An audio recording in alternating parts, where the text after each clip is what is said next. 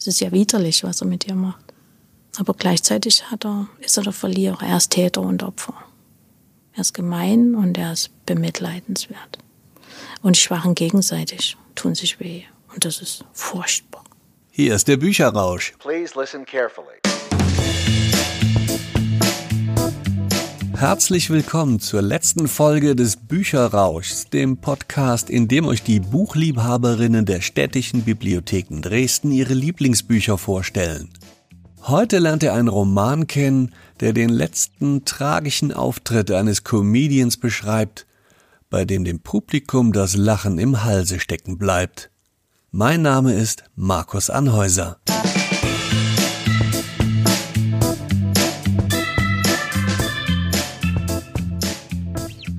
In dieser letzten Folge dieser ersten Staffel des Bücherrausch-Podcasts könnt ihr Silvia Meissner zuhören, wie sie euch den Roman Kommt ein Pferd in die Bar von dem israelischen Autor David Grossmann aus dem Jahr 2016 vorstellt. Silvia arbeitet seit vielen Jahren als Bibliothekarin und ist Bereichsleiterin in der Abteilung Schöne Literatur in der Zentralbibliothek in Dresden. Mit David Grossmanns Büchern hatte sie bis zu diesem Buch so ihre Probleme. David Grossmann lebt in Israel, hat mehrere Romane geschrieben. Ich habe mehrere angelesen, keins zu Ende. Und äh, das Buch habe ich verschlungen. Und das ist auch ein Buch, was mich äh, seit 2016, äh, was immer mal wieder in mein Leben kommt und was ich immer wieder in die Hände nehme. Ich habe es immer noch nie zu Hause. Ich leih es mir in der Bibliothek aus. Aber ich lese es regelmäßig. Grossmann verändert sich mit den Büchern. Er hat in jedem Buch eine andere, eine andere Temperatur.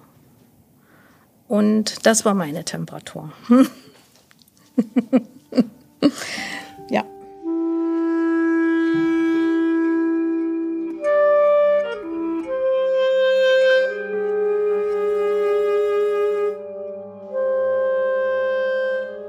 Die Personage ist recht klein gehalten, übersichtlich. Also es gibt den Stand-up-Comedian Doffele.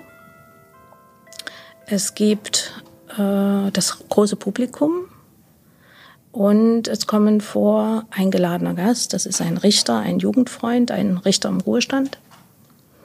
Und dann wird definitiv natürlich noch eine kleinwüchsige Frau, die relativ weit vorn sitzt, die sich als im Publikum, ähm, die sich dann als Bekannte als Nachbarin des Stand-up-Comedian herausstellt. Und äh, natürlich funktioniert das, äh, geht, funktioniert die Handlung über Rückblicke. Also es geht im Prinzip um die Kindheit des Comedian. Er tritt in seiner Heimatstadt auf und lädt sich dazu Gäste ein.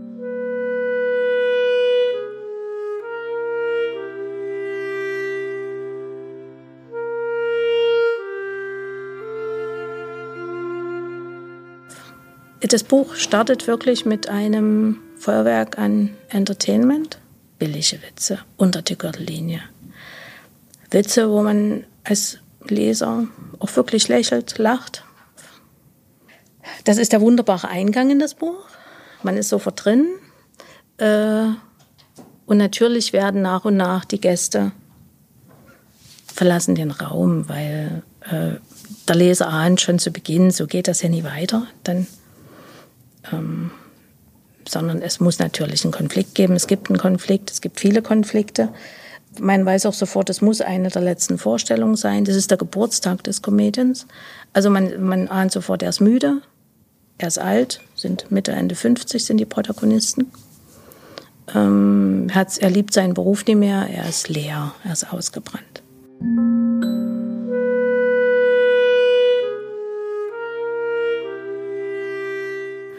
Und in seiner Heimatstadt äh, vermutlich wird er Kummer aus seiner Kindheit verarbeiten wollen. Er möchte sogenannte Freunde, die ihn enttäuscht haben, einen Freund, vor dem möchte er auf der einen Seite nochmal seinen Erfolg zeigen. Er ist ein berühmter Comedian. Auf der anderen Seite ist das, denke ich, der geplante Zusammenbruch, sein persönlicher Zusammenbruch. Und äh, man weiß genau, der hat alle Kräfte in sich nochmal motiviert, mobilisiert und dann bricht er zusammen.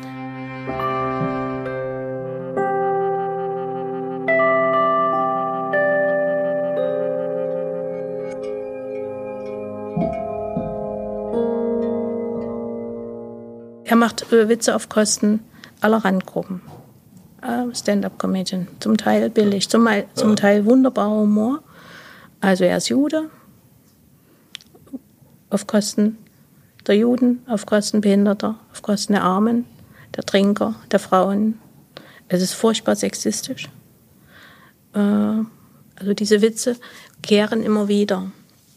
Es, es gibt immer einen Wechsel dieser, dieser traurigen Kindheitsaufarbeitung und dieser billigen Witze. Wir erleben wirklich ein Desaster, ein persönliches Desaster. Der Richter, der geladene Gast, ähm, sie waren Kinderfreunde und äh, er sitzt im Publikum und äh, sie haben vorher telefoniert, er hat den Richter angerufen und hat gesagt, ich gebe in meiner Heimatstadt eine Vorstellung ich habe Geburtstag, ich möchte dich einladen. Der Richter ähm, erinnert sich nicht mehr an seinen Freund. Dazu muss man auch sagen, sie kommen auch aus völlig unterschiedlichen Familien. Natürlich von der, äh, die Herkunft ist völlig unterschiedlich. Der Richter kommt aus reichem Elternhaus. Ähm, Doffeles Familie ist arm, sein Vater ist ein kleiner Händler und ähm, Sie kennen, sie lernen sich, sie werden sich nie im Leben begegnet. Sie lernen sich durch die Schule kennen. Sie haben einen ähnlichen Nachhauseweg. Und der Richter Diplomatenkind oder Kind reicher Eltern äh, begreift sehr gut, dass er, dass er einen wunderbaren Hintergrund hat, um das andere Kind durch Erzählung zu begeistern. Also er erzählt ihm von den verschiedenen Reisen. Der Vater ist wohl Handelsreisender. Und er verzaubert damit den Jungen. Äh, der Junge ist ein fröhlicher Junge, ein guter Junge. Er versucht schon aufgrund der vielen Schläge, die er zu Hause kassiert, seines strengen Elternhauses, des armen Elternhauses, ähm, andere Leute zum Lachen zu bringen. Und deshalb am Ende wird er ja auch Komödin, ne?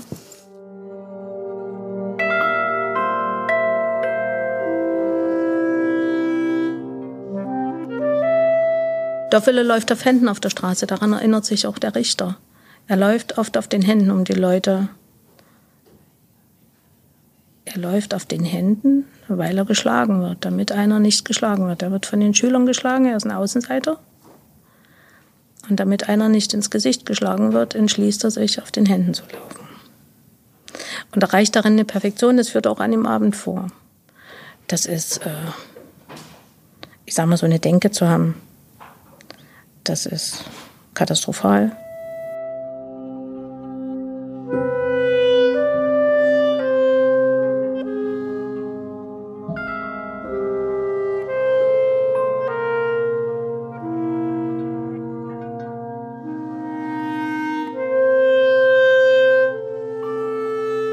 Gibt ein, eine ganz entscheidende Handlung, Handlungsteil in dem Buch, es gibt einen Ferienlageraufenthalt und aus diesem Ferienlageraufenthalt wird das Kind geholt und zu einer Beerdigung geschafft. Alles sowas von kühl, emotionslos.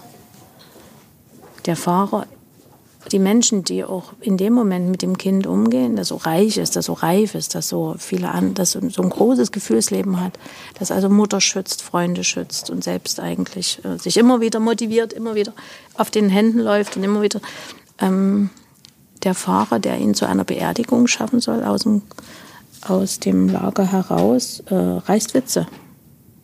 Die ganze Zeit, um das Kind aufzuheitern. Und während der ganzen Fahrt überlegt der Junge, was wäre mir lieber, Vatertod oder Muttertod. Ähm, also da auch, auch da ist das Kind erwachsen. Es sind beide tot.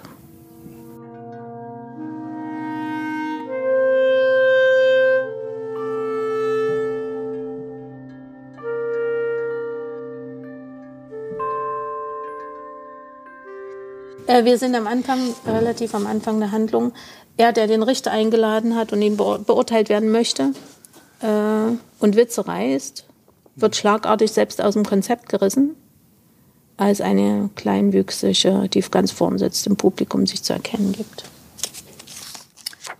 Ich glaube, ich sehe nicht richtig, blökt er plötzlich. Du, ja, du, kleine Dame mit den bemalten Lippen, hast du dich im Dunkeln geschminkt? Oder hat deine Kosmetikerin Parkinson? Sag mal, Püppchen, findest du das in Ordnung, eine SMS zu schreiben, während ich mir hier den Arsch aufreiße, damit du was zum Lachen hast? Er redet zu der kleinen Frau, die allein am Tisch sitzt, nicht, nicht weit von mir. Sie, Sie trägt, trägt einen, einen merkwürdigen, komplizierten Haarturm auf dem Kopf, eine Art geflochtenen Kegel, in dem eine rote Rose steckt.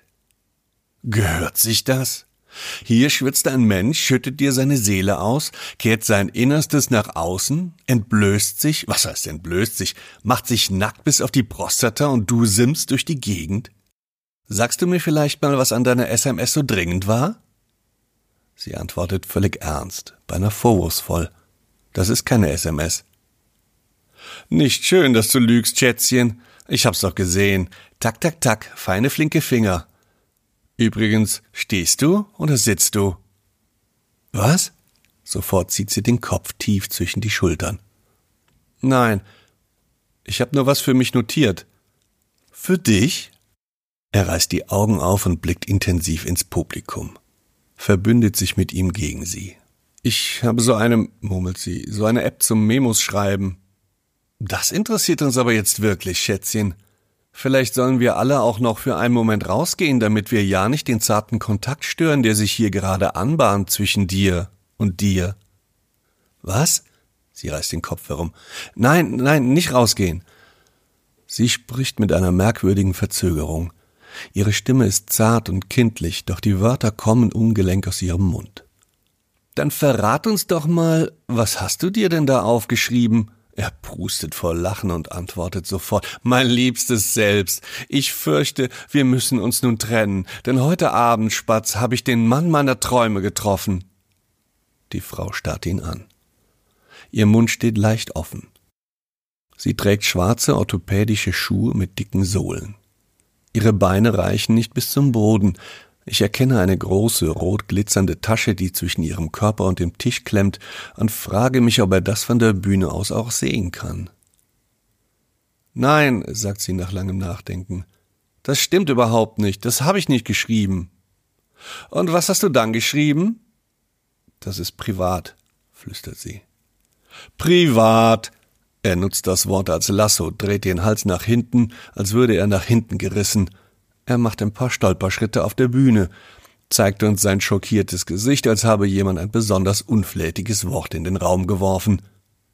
Welchen Beruf, wenn ich fragen darf, übt denn unsere so private und intime Dame aus? Ein eisiger Lufthauch weht durchs Publikum. Maniküre. Aha, er nickt, mimt den Verständnisvollen. Er taucht erkennbar hinab in seine Tiefen, um Spottperlen emporzuholen, die zu dieser Gelegenheit passen.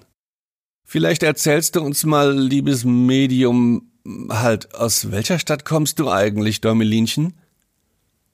So darfst du mich nicht nennen. Entschuldigung, er weicht zurück, merkt, dass er zu weit gegangen ist. Doch kein absolutes Schwein, schreibe ich auf die Serviette. Jetzt von hier, aus der Nähe von Netanya, antwortet sie. Doch der Schmerz über die Kränkung verzerrt ihr Gesicht. Wir haben hier ein Dorf, Leute wie, wie ich. Aber als ich klein war, da war ich deine Nachbarin. Du hast neben dem Buckingham Palace gewohnt? Das wühlt ihn auf. Er trommelt in die Luft, erntet noch eine schwache Welle Gelächter. Ich sehe, er zögert den Bruchteil einer Sekunde, bevor er beschließt, sie nicht aufzuziehen für ihr, als ich klein war. Erst jetzt begreife ich, was sie zu ihm gesagt hat. Nein, konstatiert sie mit demselben strengen Ernst. Der Buckingham Palace ist in England, das weiß ich, weil. Wie bitte? Was hast du gesagt? Ich löse Kreuzworträtsel, ich kenne alle Länder. Nein, was hast du davor gesagt? Joaf. Der Betreiber des Saals richtet einen Spot auf sie. Sie erstarrt unter den Blicken. Die jungen Motorradfahrer flüstern erregt. Sie ruft etwas in ihnen wach. Ich kenne diese Typen. Blumen des Bösen. Du warst meine Nachbarin? fragt er zögernd. Ja, das habe ich gleich gesehen, als du auf die Bühne kamst. Sie senkt den Kopf und flüstert. Du hast dich kein bisschen verändert. Mich nicht verändert? fragt er spöttisch. Ich habe mich kein bisschen verändert? Und du bist sicher, dass ich das bin?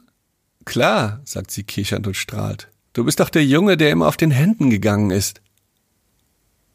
Schweigen im Saal. Mein Mund wird trocken. Nur einmal hatte ich ihn auf den Händen gehen sehen. Das war an dem Tag, an dem ich ihn überhaupt zum letzten Mal sah. Immer auf den Händen, lacht sie und schlägt die Hand vor den Mund. Heutzutage kann ich mich kaum noch auf den Beinen halten, murmelt er. Ein spontaner Seufzer entfährt ihm. Einmal, fährt sie fort, im Friseursalon deines Vaters habe ich dich auf den Beinen erlebt, da habe ich dich erst gar nicht erkannt.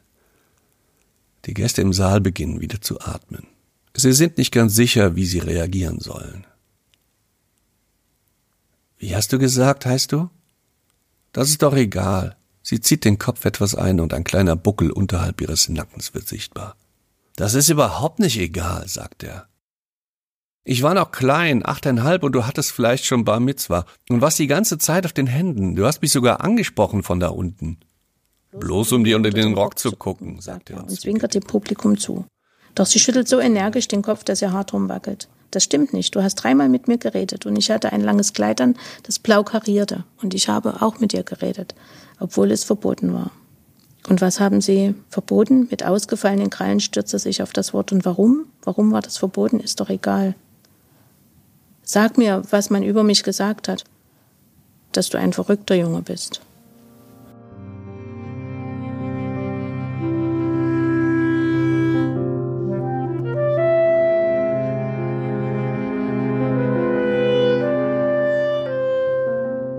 Der kommt ja dahin und denkt, er steuert das Ganze. Er will dem Richter vorführen, dass er berühmt ist, dass er beleidigt ist, ähm, dass er eine Rechnung zu begleichen hat, ihm zu sagen, dass er an dem Tag, an dem er zur Beerdigung seiner Eltern gefahren hat, äh, gegangen ist, niemand ihn getröstet hat. Auch da ist er ja mit Händen zum, auf Händen zum Auto gelaufen. Auch da hat er wieder versucht, sein Leben einfach fröhlich zu machen, als es ist. Und so ist er durchs Leben gegangen, ist Clown geworden und hat, weil er selbst ein unglücklicher Mensch ist, andere permanent beleidigt. Und in dieser Haltung, um bestimmt eine Art Abrechnung zu geben, für sich aufzuhören, für sich etwas klarzustellen nach hinten, äh, stellt er den Richter und trifft die kleine Frau, die ihn kannte. Und sie bringt diese ganze Vorstellung durcheinander. Und das ist, denke ich, das spricht für ihn, das spricht auch wie immer gegen ihn, weil er ja auch auf ihren Gefühlen rumtritt. Sie ist zu klein, sie ist körperbehindert. Es ist ja widerlich, was er mit ihr macht. Und äh, aber gleichzeitig hat er, ist er der Verlierer. Er ist Täter und Opfer. Er ist gemein und er ist bemitleidenswert. Und die Schwachen gegenseitig tun sich weh. Und das ist furchtbar. Das empfinde ich als furchtbar. Und deshalb ist die Stelle für mich stark, auch wenn es, äh, wenn der persönliche Kummer, sein persönlicher Kummer, nochmal weiter hinten verhandelt wird. Aber da ist er gemein.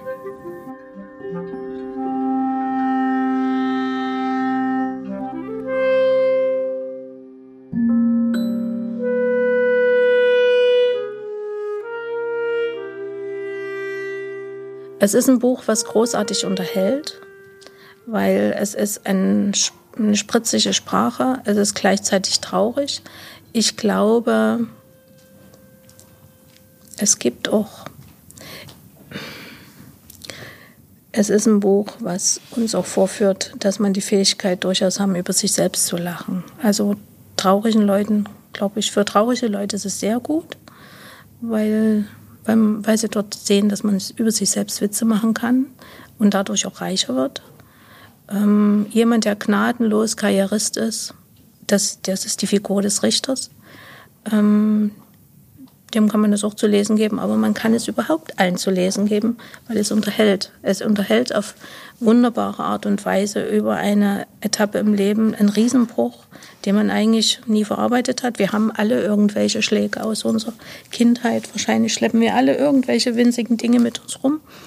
Und äh, entscheidend ist, dass man sich seinem Leben stellt. Und er stellt sich ja seinem Leben sehr spät. Auch der Richter stellt sich seinem Leben, der wird gezwungen.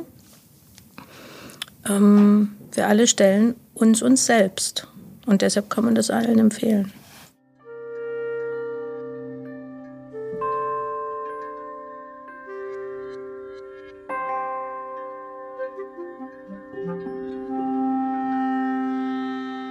Das war Silvia Meissner. Sie stellte euch Kommt ein Pferd in die Bar von David Grossmann aus dem Jahr 2016 vor. Einen Roman, den ihr sicherlich auch in eurer Bibliothek finden werdet, egal wo ihr diesen Podcast hört.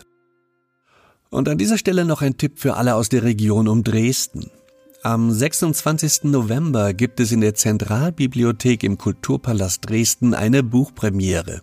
Michael G. Fritz liest ab 19.30 Uhr aus seinem neuen Roman Auffliegende Papageien.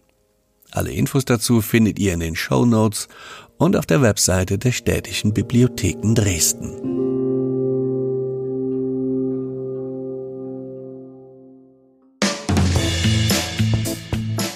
Das war der Bücherrausch, der Podcast mit Buchempfehlungen abseits der aktuellen Bestsellerlisten. Wir hoffen, es hat euch gefallen. Wir freuen uns auf eure Bewertungen bei iTunes. Ihr findet uns auch bei Spotify und auf der Webseite der Städtischen Bibliotheken Dresden. Mein Name ist Markus Anhäuser. Vielleicht bis zum nächsten Mal.